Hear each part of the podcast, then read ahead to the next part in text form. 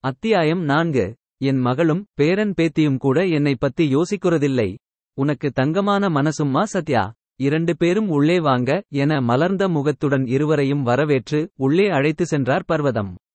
இது என் ரூம் இதையும் கிச்சனையும் தாண்டி நான் எந்த ரூமையும் பயன்படுத்துறதில்லை. அப்பப்போ ஒவ்வொரு ரூமா சுத்தம் செய்வேன். டாக்டர் அம்மா ராஜா வந்தா வீடு நல்லபடியா இருக்கணுமே? பர்வதம் பேசிக் கொண்டிருக்க சக்தி வீட்டை சுற்றி பார்த்தாள். கீழே நான்கு அறைகள் இருந்தன. மாடியில் ஐந்து அறைகள் இருந்தது. ஒவ்வொரு அறையுமே பெரிதாக நன்கு வெளிச்சம் நிரம்பியதாக இருந்தன. மாடில இருக்க இரண்டு ரூமை தவிர எதை வேணா நீ எடுத்துக்கோம்மா. இந்த பக்கம் இருக்கிறது டாக்டர் அம்மாவோட பெட்ரூம். பக்கத்துல இருக்கிறது ராஜாவோட பெட்ரூம் என்றார் பர்வதம். எனக்கு இரண்டு மூணு ரூம் போதும். மாடின்னா கொஞ்சம் வசதியா இருக்கும் என்றாள் சக்தி. சத்யாவோட ஃப்ரெண்ட் உனக்கு இல்லாததா? அம்மாவும் டாக்டரும் தங்கமானவங்க நீ தங்கி இருக்கிறதுக்கு ஒன்னும் சொல்ல மாட்டாங்க என பர்வதம் சொல்ல அப்போ சரி எனக்கு மாடி ரூம்ஸ் வசதியா இருக்கும்னு தோணுது. வாடகை எவ்வளவு தரணும்? என வினவினாள் சக்தி வாடகையா? அதெல்லாம் எதுவும் வேணாம். சத்யாக்கு நான் தனியா இருக்கேனேன்னு பயம். அதுக்கு தான் ஏதேதோ காரணம் சொல்லி உன்னை இங்கே தங்க சொல்றா. நீயே பூ மாதிரி இருக்க. உனக்கு தான் நான் காவல் இருக்கணும். பர்வதத்தின் பேச்சில் தெரிந்த அன்பும் அப்பாவித்தனமும் சக்தியை கூட ஆச்சரியப்படுத்தியது. இவங்க பூ எல்லாம் இல்லை பாட்டி. புயல். இனிமேல் நீங்க எந்த பயமும் இல்லாம தைரியமா இருக்கலாம் என்றாள் சத்யா. ஆனாலும் வாடகை கொடுக்காம வீட்டுல தங்குறது எனக்கு சரியா படலை என தயங்கினாள் சக்தி. சக்தி பாட்டிக்கு காசா கொடுக்காம தோட்டத்தை சரி செய்யறது பெயிண்ட் அடிக்கிறதுன்னு சின்ன சின்ன வேலையா எடுத்து ஆளை வச்சு செய்ங்க. அப்போ நீங்க காசு கொடுத்த மாதிரியும் ஆச்சு பாட்டிக்கு பிடிச்ச வீட்டை புதுசாக்கின மாதிரியும் ஆச்சு என சத்யா சொன்ன ஐடியா சக்திக்கு பிடித்திருந்தது. பாட்டியை பார்த்தாள். உன்னால முடிஞ்சதை செய்மா முடியலைனாலும் பரவாயில்லை என்றார் பர்வதம். இல்ல பாட்டி நான் சத்யா சொன்னது போல செய்றேன்.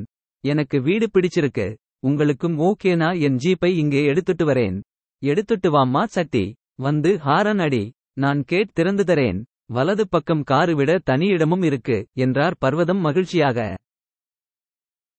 மீண்டும் ஜீப்பை நோக்கி நடந்தார்கள் சக்தியும் சத்யாவும். Thank you very much Sathya. ரொம்ப டயர்டா இருந்துச்சு ஏதாவது ஹோட்டல்ல தங்கலாம்னு தேடிட்டு இருந்தேன்.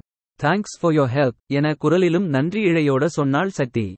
No mention Shakti. இன்னைக்கு நைட் சாப்பிட்டுட்டு அமைதியா படுத்து தூங்கிடுங்க. தப்பி தவறி பாட்டி கிட்ட பேச்சு கொடுத்திராதீங்க. பேசினீங்கன்னு வைங்க நீங்க தூங்க போக ஒரு மணி இரண்டு மணி ஆயிடும். அப்புறம் நீங்க ரெஸ்ட் எடுக்க முடியாது. நாளைக்கு பகல் டைம்ல அவங்க கிட்ட பேசுங்க என்று சக்திக்கு ஐடியா கொடுத்தாள் Sathya.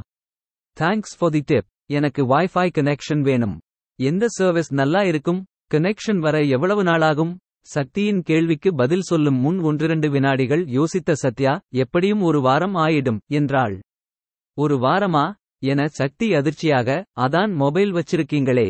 ஹாட்ஸ்பாட் போட்டு யூஸ் செய்யுங்க சக்தி. என்ன சின்ன பொண்ணு மாதிரி கேள்வி கேட்கிறீங்க. எப்போவுமே கெத்து மெயின்டெயின் செய்யுங்க என்றாள் சத்யா புன்னகையுடன்.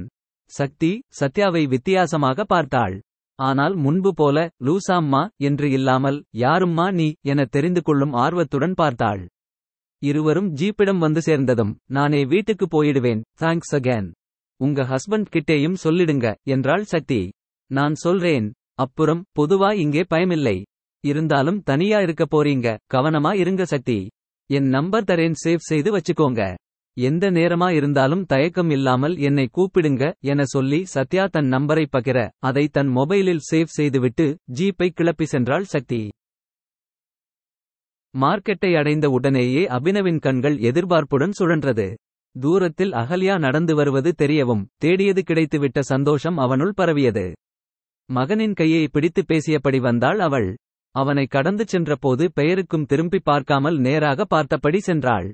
ரோந்து செய்வதாக காட்டிக்கொண்டாலும் அபினவின் கண்கள் அகல்யாவையே தொடர்ந்து கொண்டிருந்தது. அவள் சரியாக மூன்று கடைகளுக்கு சென்றாள். அங்கே வேண்டியவற்றை வாங்கியவள் வேறு யாருடனும் பேசவே இல்லை.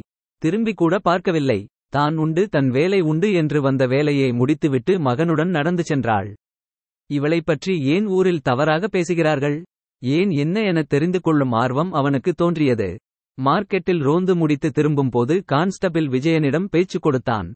உங்க பொண்ணு எந்த கிளாஸ் படிக்கிறா விஜயன்? Seventh standard sir. பொண்ணு படிப்புல எப்படி? நல்லா படிப்பா சார். மேத்ஸ்ல எப்போவும் நூத்துக்கு நூறு தான். அன்னைக்கு மார்க்கெட்ல பார்த்தோமே அகல்யா டீச்சர் அவங்க தான் அவ மேத்ஸ் மிஸ். அபினவ் அகல்யாவைப் பற்றி எப்படி கேட்பது என்று யோசித்துக் கொண்டிருக்க விஜயனே அவளைப் பற்றி சொன்னார். அட ஆமாம். அவங்க வீடு கூட செவன்த் கிராஸ் ஸ்ட்ரீட் பக்கம்னு சொன்னீங்களே?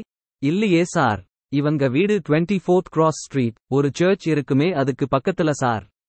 சரி சரி. வேற யாரையாவது அப்போ செவன்த் கிராஸ் ஸ்ட்ரீட்ல இருக்காங்கன்னு சொல்லி இருப்பீங்க. இருக்கும் சார்.